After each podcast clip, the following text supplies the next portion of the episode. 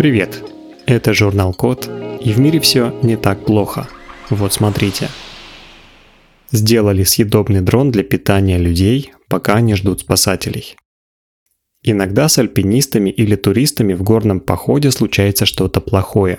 Например, кто-то из них получает травму, теряется или оказывается в ловушке после схода камней или лавины.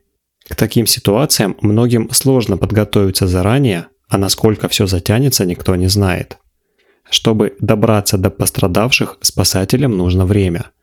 Например, если это труднодоступный участок леса или это горы, помощь может идти несколько дней. За это время у тех, кто ждет помощи, могут закончиться запасы продовольствия.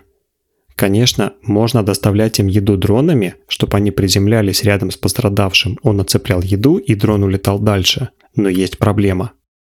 Обычно дроны могут нести всего 10-30% от своей массы, а если они сломаются в полете или сразу после доставки, то такие дроны могут стать мусором, который будет долго разлагаться и вредить природе. Исследователи Швейцарского федерального технологического института в Лозанне придумали такое решение. Они сделали дрона со съедобными крыльями.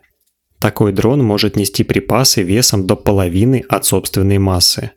Неподвижные крылья дрона собрали из рисовых лепешек, причем достаточно хитрым образом.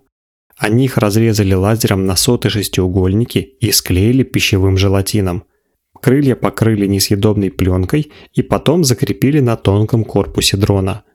Еще они добавили грибной винт спереди и хвостовое оперение сзади.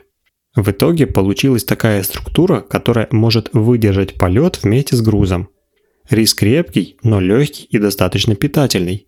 Пищевая ценность одного такого дрона составляет примерно 300 килокалорий. Если съесть крылья от такого дрона – то останется намного меньше мусора, чем от обычного дрона из пластика.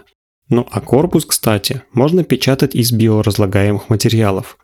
Они будут разлагаться быстрее тех, что используют для производства дронов, рассчитанных на долгий срок службы. С помощью подобных дронов можно будет доставлять не только запасы еды, но и воды и даже медикаментов, если их можно будет сделать составной частью устройства – Такое решение дешевле и доступнее, чем использование обычных коммерческих дронов. А еще оно может помочь многим людям, оказавшимся в беде. На этом все. Спасибо за внимание. Заходите на сайт thecode.media и подписывайтесь на нас в социальных сетях. С вами был Михаил Полянин.